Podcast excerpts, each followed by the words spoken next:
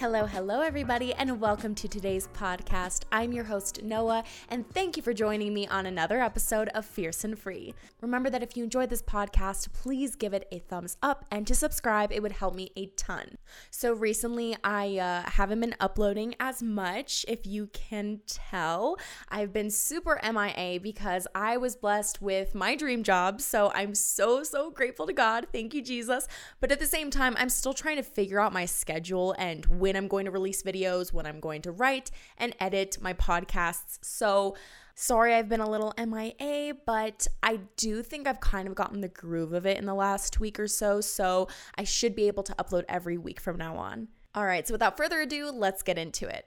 So, I love TV shows and movies just as much as the next person, okay? I can really appreciate how far we've come with CGI and graphics just over the last 10 years alone. I really love getting into a good storyline that keeps me on the edge of my seat, and I'm like, what's gonna happen next? I mean, I'm so invested throughout the show. Movies and TV are something that you can escape to at the end of the day. And that's really what television is it's entering into a fantasy world that takes you away from reality and real world problems.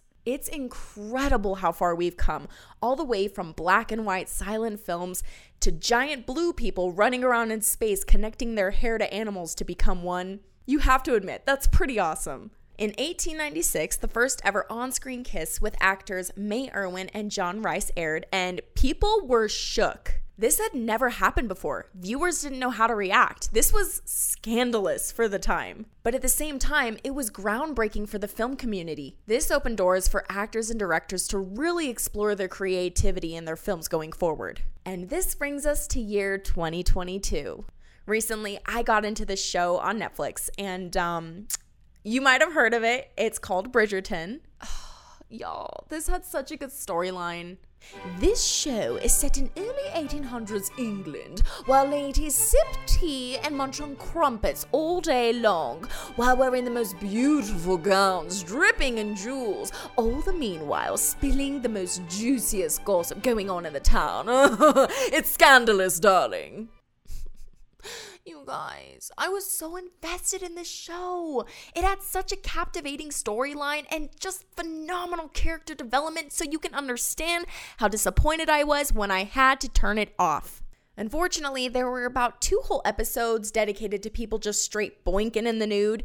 And uh, I tried fast forwarding through it, but ultimately I just ended up turning it off. But this got me thinking this is not the first and only show I've had to turn off because of the amount of vulgarity in it. Bridgerton, Euphoria, Game of Thrones. All of these shows have very captivating storylines, but they all have a common theme nudity and sex, which ultimately results in lust. I mean, look how far we've come. The first kiss in 1896 in that time period was considered edgy. Then we fast forward to the year 2022, where euphoria is practically pornography being shown to us on daytime television. This is an art. And just because it's acting does not make it right. Listen, Hollywood knows how to get views. They pull you in with a killer storyline, but ultimately they don't care about you, your well being, or most importantly, your spiritual well being. They just want your views because it makes them money. Matthew 6 22 through 23. The eye is the lamp of the body. So if your eye is healthy, your whole body will be full of light. But if your eye is bad, your whole body will be full of darkness. If then the light in you is darkness, how great is the darkness? And remember, nudity and sex on screen are just an example of what to watch out for. As believers, we're called to use a discerning spirit when letting anything into our eyes, hearts, and minds. Our bodies are temples of God, so we need to make sure that anything going into it is not displeasing to the Lord. 1 Corinthians 6:19 Do you not know that your bodies are temples of the Holy Spirit who is in you, whom you have received from God? You are not your own. If you're a believer, then the Bible calls you God's temple because God's Spirit dwells in you. As children of God, we literally have the Spirit of God living in us. So, that little tug or unsettling feeling that you get, that's probably the Lord trying to get your attention. Remember, Hollywood is looking out for themselves and the amount of viewers that they can get. Usually, the more outrageous means more viewers, which ultimately means they make more money. So, all I'm saying is to make sure that you have a discerning heart when allowing things into your home and into your mind.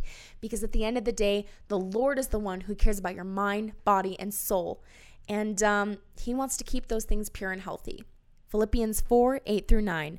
Finally, brothers and sisters, whatever is true, whatever is noble, whatever is right, whatever is pure, whatever is lovely, whatever is admirable, if anything is excellent or praiseworthy, think about such things.